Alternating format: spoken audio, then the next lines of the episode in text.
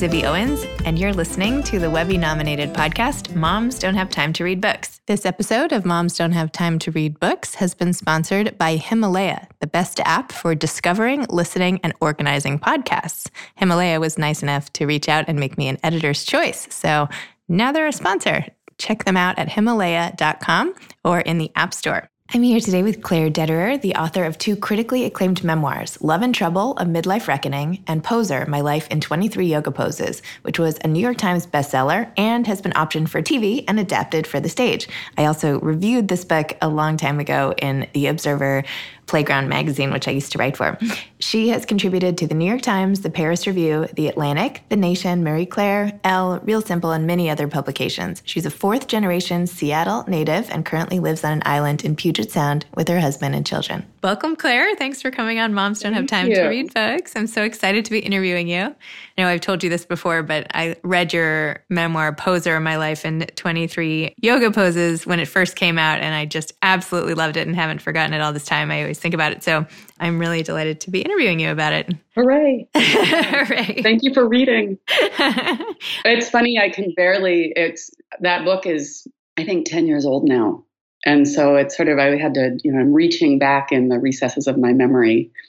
Well, we can still we can, what happens in it. I know you've written another book since Love and Trouble, and we can talk about that. And I want to hear about the one you're working on now as well. But we can jump around a little bit. What was it that made you write your first memoir? Like, what inspired you to write it? Well, I didn't have any idea that I wanted to write a memoir at all. I had been a book critic and a film critic and a journalist for maybe 10 or 15 years, and I, it would never have occurred to me to write a memoir. But at the time, I was doing a lot of yoga and I was reviewing a lot of yoga books. I happened to be writing a lot at that time for Yoga Journal. And so I would review yoga books for them. And honestly, they were just, you know, they were terrible. And they were intolerable, actually. It was just every single book I picked up was about like paths, intention, destiny, these sort of big, boring, non literary words. And this was in, I'm going to say this was maybe in 2008. And there were no books that dealt with yoga that were, you know, smart and funny and literary, which many of the people I knew who did yoga were, right? And I just thought, geez, we're missing this book. And I had participated at that time in a lot of, you know, a couple, a few anthologies. And I thought, well, why don't I do an anthology of different smart, funny literary people talking about different yoga poses? Right? So I knew of certain people who weren't yoga experts, but were good writers who could write well, and each could select a different pose. So I proposed this idea to my husband and also to my now agent, and they both said, That sounds like a great idea, but why don't you write the whole thing yourself? And I just thought, well, how could I do that? How could that be possible? Because nothing has ever happened to me. Oh, stop. and thought, well, how can I write a memoir if nothing's ever happened to me? And, you know, not only, of course, did it turn out I was wrong, plenty of things had happened to me. I just didn't recognize them as event. But I also learned that my favorite kind of memoir is memoir of ordinary life, which is what I came to write the way you had it structured, how each chapter was a different pose, I've been hearing all of this like anti essay book sentiment that essay books aren't as popular. And I don't know why I love reading essays myself. And I felt like yours, although it was a strong narrative, obviously, you still broke it up into little discrete sections like that. What do you think about this whole like people don't want to read essays? I mean, do you agree with that? Well, yeah, that was interesting. When I sold the book, there was definitely some concern about it being too essayistic. Um, I was lucky enough to get to talk to a lot of different editors when I sold it. And I think, especially having been a magazine and newspaper writer myself, they were concerned that it would be too broken up and that it would have this essayistic quality. And that was a big, big concern. So the idea of building a narrative arc out of small chunks was very much at the forefront of my mind when I wrote that book. So I do think there's a tension in it between these sort of nuggets and this larger structural shape, which is the case with my second book as well. However, all that said, I feel like this idea of a problem with essay books is starting to fade away a little bit. I feel like there have been more popular essay books and that people are more open to that form now. But of course, we're in this moment that's just problematic all the way around for personal writing. You know, it's getting much harder to sell literary memoir. It's getting much harder to sell any kind of book of personal essays. We do see these breakout ones that do really well, but sort of the market's really which is interesting because I don't really think that the readership is constricting in my experience. I mean, of course, that's anecdotal. I agree with you. I totally agree. Plus, the fact that now in magazines, there's less and less space for people to even read the essays. So I feel like people are reading essays like crazy online, and yet there are so few places to read them like in your hands. Like it doesn't make sense to me. But anyway. yeah. Right? Agree. Yeah. I totally agree. And I wonder if that has created a perceived devaluing of personal writing. Oh, um, I so... don't know. And I mean, of course, it's not probably coincidental that there's a there's a kind of devaluing of this form when it's dominated by women. Interesting. And read by women. Also interesting. yeah. okay. Alas. Well, I'll tuck that in my back pocket. anyway. so many other things. I know. Sorry. I know. I had like 50 other things I wanted to talk to you about, but now we're talking about that. So, first of all, I am not like a big yoga person, and I don't think that matters at all. Like, I feel like this is the most universal book because it's really about motherhood and coming into your own and finding your way really. I mean and you just it's just like a tool that you used. And i think it was so funny how in the beginning of your book you were making so much fun of what you thought the yoga people were like. What did you say? You said something so funny. You said now that i've been doing yoga for 10 years i'm tempted to say something wise such as i was ready to wean and my body made the decision for me but back then i didn't believe in that kind of crap which is just so funny. I just wanted to I appreciate that. Did it take you a while to sort of get over the not I mean, I don't want to say prejudice because that's the wrong word, but the like stigma attached to a avid yoga goer or doer or practicer? I think that the book is a little bit about that. I mean, I came to yoga, I think it's about that getting over the stigma. Yeah. And I think that there's sort of cultural elements of that, which is I think I you know, came from more of a punk rock background. And I was a book critic and I sort of perceived myself as maybe a little more intellectual. And I also was just sort of an inveterate maker funner of things. And yoga is, you know, ripe to be loathed on every front by everything I just said. But there was something in it that I sensed I needed. And the book really deals with this idea that I started doing yoga because it fit in with this overwhelming project that dominated me in that time in my life, which was to be a good mother. That was what I was extremely preoccupied. I mean, preoccupied isn't even the right word. It was it controlled every aspect of my being, being a good mother. And that force of wanting to be a good mother was more powerful than anything I'd ever encountered in my life, including all those qualities I just enumerated earlier it dominated everything. It knocked everything out of the park. And I think that yoga did dovetail with that idea of goodness really closely. So, in this effort to be like this good North Seattle, organic, you know, all these kinds of motherhood that that we all participate in, or not all of us, but I participated in at a time, yoga fit right in there and fit an image I had, but also sort of an emotional project I was on to be good. And I think that, you know, that is what I find in the book is that that's not actually what yoga, what I in the end learned from yoga. You know, that I learned the opposite, that maybe being good was not the correct project for me. So that gives you a little background on how I came to yoga and how I kind of came to this idea of writing the book. Because it wasn't just that I sort of had something to say that was you know funny and smart about yoga. It was also the way I had changed my relationship to it was really interesting to me. That was the perspective I wrote from. Yes. Does that answer your question? That answered my question. It wasn't that good a question yeah. so you did a great job. Maybe we should fast forward because this idea of being a good mother, I feel like is something you're still sort of working on. Because I, in your yeah. more, in your more recent article that is now becoming the book Monster, if I'm not mistaken, mm-hmm. you talked a lot about how you can be a good mother and a good artist, which I found really fascinating because people don't really talk yeah. about that. And so you said that every mom quietly asks herself if her work is making her a less good mom or if motherhood is making her a less good writer. And you say maybe as a female writer, you don't kill yourself or abandon your children, but you abandon something, some nurturing part of yourself. When you finish a book, what lies littered on the ground are small, broken things broken dates, broken promises, broken engagements. Also, other more important forgetting and failures, children's homework left unchecked, parents left untelephoned, spousal sex unhad. Those things have to get broken for the book to get written.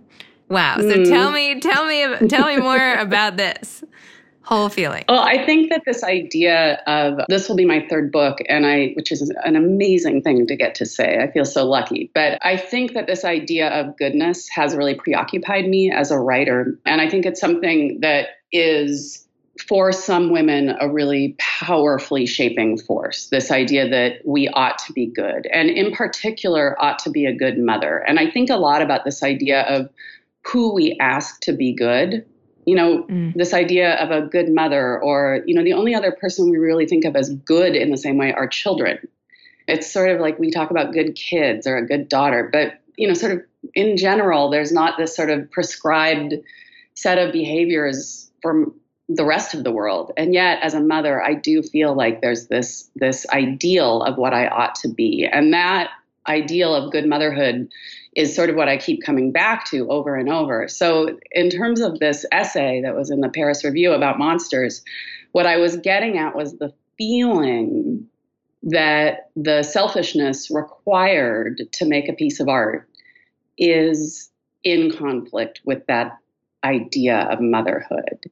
And I think that, you know, the word selfishness is problematic and true for me. I think that it's you know, you don't have to put that value charge on it. You don't have to say it's selfish to break a date or to, you know, shut the door and to get your work done. But I think for women, it can feel selfish, right? So it, it has to do with this internal feeling that when I don't call my mom back so I can go to work, that somehow I'm not being a good person and that my artist and my motherhood, my personhood, my daughterhood are in conflict. And I think that that living with that feeling is a part of what a lot of women and honestly a lot of artists live with. It's funny because it's the opposite of selfishness, really, because what you're doing is taking your own life and trying to help other people by sharing your experience of it. it. But it's only selfish in that maybe you're not benefiting the few people around you. It's like people who like go off to war to, I mean, not to make but you know like they have they have to leave their own family to go off and fight for the country right like it's like a personal sacrifice versus a you know do you see what i'm saying a little bit yeah maybe? i actually have thought about that analogy before as embarrassing as that is that, okay you know this so i'm not crazy yeah no no no it's i hear it yeah i think that the problem is that most writers hate themselves. Right? I mean, sort of universal. So you're sitting alone in your room doing your work and you're trying to believe in this moral compact you have with the reader, right? Or this moral contract where you're saying something true and the reader feels less alone. And I really believe in the morality of that. I believe that that's the function of personal writing, of memoir. I believe I've seen with my own eyes and felt as a reader how important that relationship between writer and reader is. But when you're sitting alone in the room with just your computer and your self loathing for company, it can be really hard to remember that and not feel bad about doing the other things that involve tending to your family or your you know your friends or whatever i'm going to send you like some of those little plastic figurines of like gi joes and you can like put them next to your laptop or something it's a little reminder, you know, going into battle for everyone's sake. Wait, so tell me what this new book is going to be about. I know I haven't talked a lot about Poser or Love and Trouble, but I'm so eager to hear more about it. For Monster, what's it going to be about? Well, so in my book, Love and Trouble, I wrote a lot about the filmmaker Roman Polanski. I was writing about my own experience growing up in this sort of hypersexualized environment of the 1970s, right? And being a kid navigating, a girl, not just a kid, but a girl navigating that world. And so, one of the things I do in the book is sort of play with this idea of Roman Polanski as the kind of totemic figure of that time, or sort of this, this story through which I'm able to think about my own experience of having been sexually predated during that period, which is very common for a lot of women my age, the 70s and early 80s. And so I take Polanski's rape of Samantha Gailey and sort of put the two stories next to each other, not to co opt that story, but just as a way of reflecting and looking at my own personal history. So I did a lot of researching on Polanski for that book, which has two long sections about him. And I, I fascinated by him. You know, I became fascinated with his biography, his parents. You know, were were persecuted in the Holocaust. He hid out. He came to America. He's the great, you know, one of the greatest filmmakers ever. He, you know, his wife is killed in the which is newly in the news because of the Tarantino film. His wife is killed in the Manson killings, and then he enacts this terrible crime. So it's like all of 20th century flows. You can see I'm getting excited. Flows yeah. into this character. And then he sort of takes all that badness and does this terrible act. So I became really preoccupied by his story. And at the same time, I still loved his films. And I would still watch Chinatown or Rosemary ba- Rosemary's Baby or Repulsion or even his later work that he's made in the last 10 years and I would I would buy it I would pay for it and so I became really interested this was probably in about 2015 in what exactly I was doing right? What am I doing? I'm I I of all people know more. I'd read all the depositions of the girl he raped. You know I I knew everything he had done and yet somehow I was still able to consume the art. And that problem of me as an audience member became really interesting to me. And I started to think about, you know, terrible people who'd made great art and sort of what to do about them. And I was less interested in them as in us as you know us as the audience. I became interested in this idea of trying to write an autobiography of the audience. What are we doing? What's our story? How does the film change when we know what we know? So i sort of floated this idea for a book to my editor and my agent, and they were excited about it. And I had probably been working on it for a year and a half when the Weinstein allegations came out and Me Too hit. And all of a sudden, the whole country was preoccupied with this question. So I took this first chapter of the book and published it in the Paris Review, and it had this sort of explosive response. And that's basically where I jump off from there is I just keep exploring different aspects of how we as the audience respond to this work. But it's been a really strange experience because it was kind of a lonely project that I was thinking about by myself that suddenly became this globally interesting project. So that's sort of one part of the book. But then the other part is does it take some kind of selfishness or monstrousness to be an artist? And what do we do as writers or artists in the face of that? So there's sort of a half of the book. You can tell I'm really working on this because it's it's awesome. I love it. I'm brimming with it. There's half the book that has to do with us as audiences, and half like how do we work this out as artists? And really, you know, what do we do about the problem of love? What do we do about, you know, none of this would matter if we didn't love the work right? We get really focused on these moral elements of like what he did wrong and what he did was wrong. And that moment of saying what he did was wrong is so important. Like we're at this incredibly valuable cultural moment, but there's also the love for the work. And that part is harder to talk about and doesn't get talked about. You know, it doesn't come attached with such strident, powerful, online ready language. You know, to say how much a book means to you or how maybe a movie saved your life those are things to talk about too. So interesting. Do you have a due date or anything? When is that coming out? Uh, yeah, not to stress so you I'm out or anything, but I, I have a draft and I'm just kind of cleaning it up. Nice. so. so I have another question for you, which is I was looking at your Instagram account and I noticed you're in conversation often with other authors at your bookstore by I mean, it must be by where you live or something. So when you are in conversation, because I've been starting to do that more myself. Yeah. I'm looking for any tips. Like, what have you found that's been really helpful when you're talking to other authors and interviewing them yourself? What secret sauce, please? that is a great, great question. And I do, I want to say first that I love this movement we've had away from the author standing alone at the lectern, reading and not meeting the eyes of the audience, to a dynamic between two authors, which mysteriously opens up the dialogue more to the audience. I think you find that when two authors are in conversation that the Q&A is often more lively and it just creates this feeling of openness. It's interesting. I just did an event with Lisa Taddeo, who wrote Three Women, and she didn't read at all. She refused to read. She was just on my podcast. Oh, great! She was, oh, yeah, she's so yeah. great. She's so great. I yeah, yeah. yeah. Anyway, she's wonderful um, and so smart. And of course, the process of that book is fascinating. How she came to write it. So that's a lot of what you want to hear. But I think it's interesting that the conversation is now sort of replacing the reading, and I really appreciate it both as an audience member and an author myself. So all of that said the number one thing, and this goes for all interviewing, and I've learned this the hard way the big dumb question is the better question.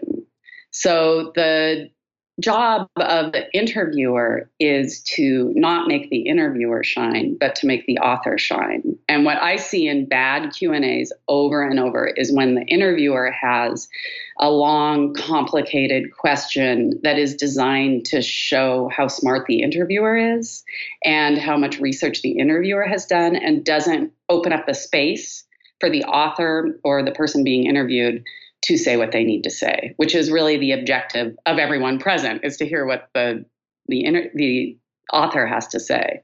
And so I think that you know the audience usually has questions that are pretty simple like how did you come to write this book why were you interested in this thing and those can feel you know sort of quote unquote dumb when you're an interviewer but they almost always create this room for the author to say what she has to say.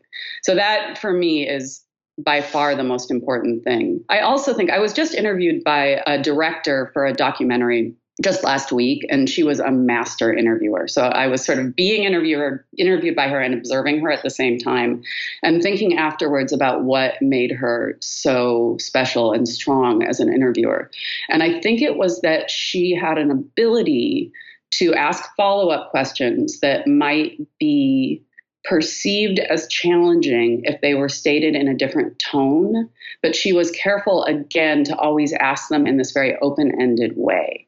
So she might pick up on something I said and have a different perspective on it, but she avoided any language that was in the department of starting with the word but or don't you think or isn't it true? Anytime you open with a negative like that you come even subconsciously into an adversari- adversarial relationship with your with your interlocutor and that is no fun for anyone. It puts the author kind of back and again it's it's more in the interest of making the interviewer look smart right so always remembering that the author is there to shine and the interviewer is there to, you know, make that happen and maybe at best, you know, sort of look friendly while they do it.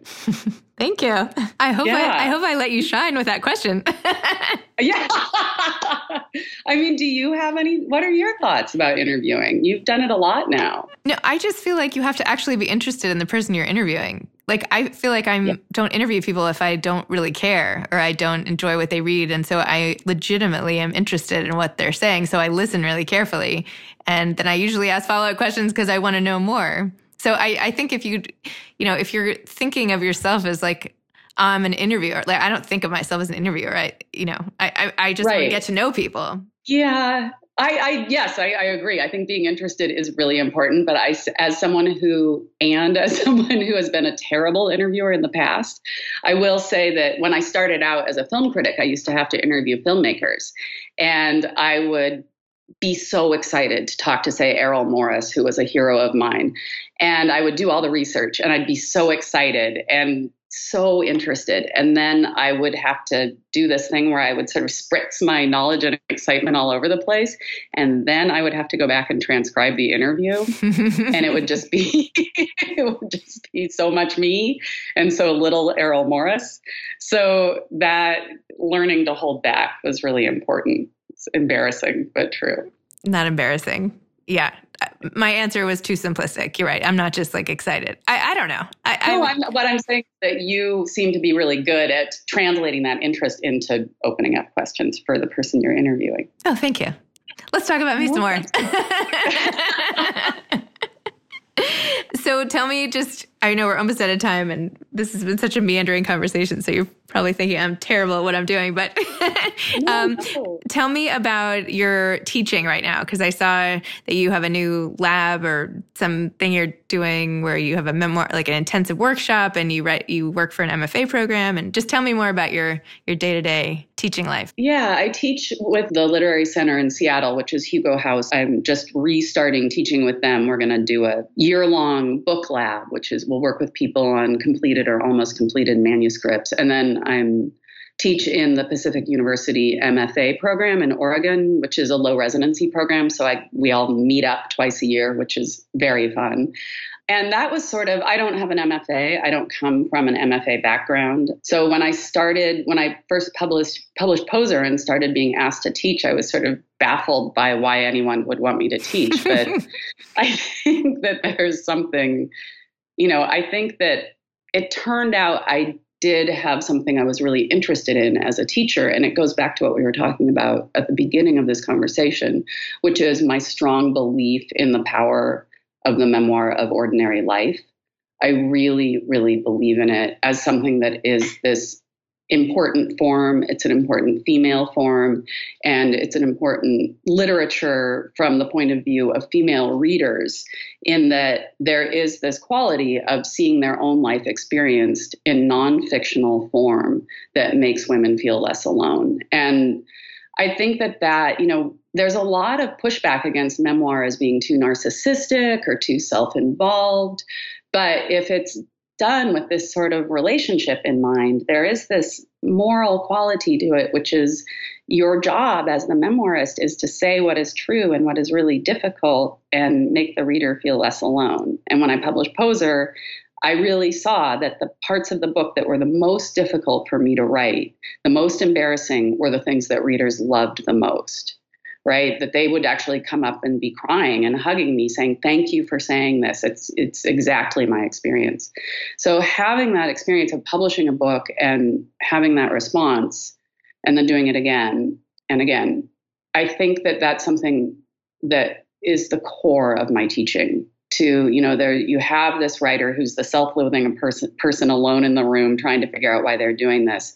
And as a teacher i can say no this matters you you know this ordinary story you're telling is important and you're going to reach someone and you know you need to do your best to go into the most difficult part of it so as a teacher i, I kind of am on a mission around that and it's been really satisfying in a way i could never have predicted when i started out wow that's awesome i love that the student stories are incredible I bet. I mean, I love reading people's everyday stories. That's what life is all about. I mean, how few of us mm-hmm. are actually, I don't know, running countries or i mean you know the everyday is that's what we have to go on really i mean and to find something that's a document of ordinary life that's well written is just it's the most satisfying thing to me. I agree. I'm like obsessed with reading memoirs, so I'm.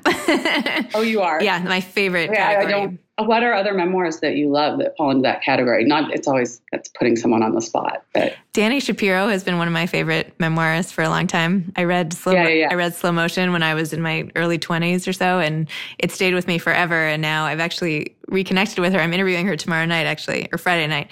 And Inheritance was also amazing, and just hearing it, it's it's like you're sitting and talking to someone. I mean, those are just too offhand, but no, slow motion was really an influence for me, and she's been incredibly helpful. She's such an amazing supporter and helper of other writers. But yeah, slow motion really does do that. She passed away, but there was a, a memoir I loved called Drinking a Love Story by Caroline Knapp. Yes. Did you ever read that? That was yes. so good. These now I'm going way back on my all time favorites, okay. but that was one of my no, earliest, I love that. It was so good. And I reread it again recently, and I'm at a different place in my life than I was then. But I don't know, just stays with me. So that's and, amazing. I read it when it came out. I loved it, and I just reread it this year. Oh, I actually so listened funny. to the audio. Yeah, exactly. And it was even better when I when I revisited it. I was more impressed by it. Yeah, it's a great book. And then I felt like when she died, like I knew her, which of course I didn't really, I but know.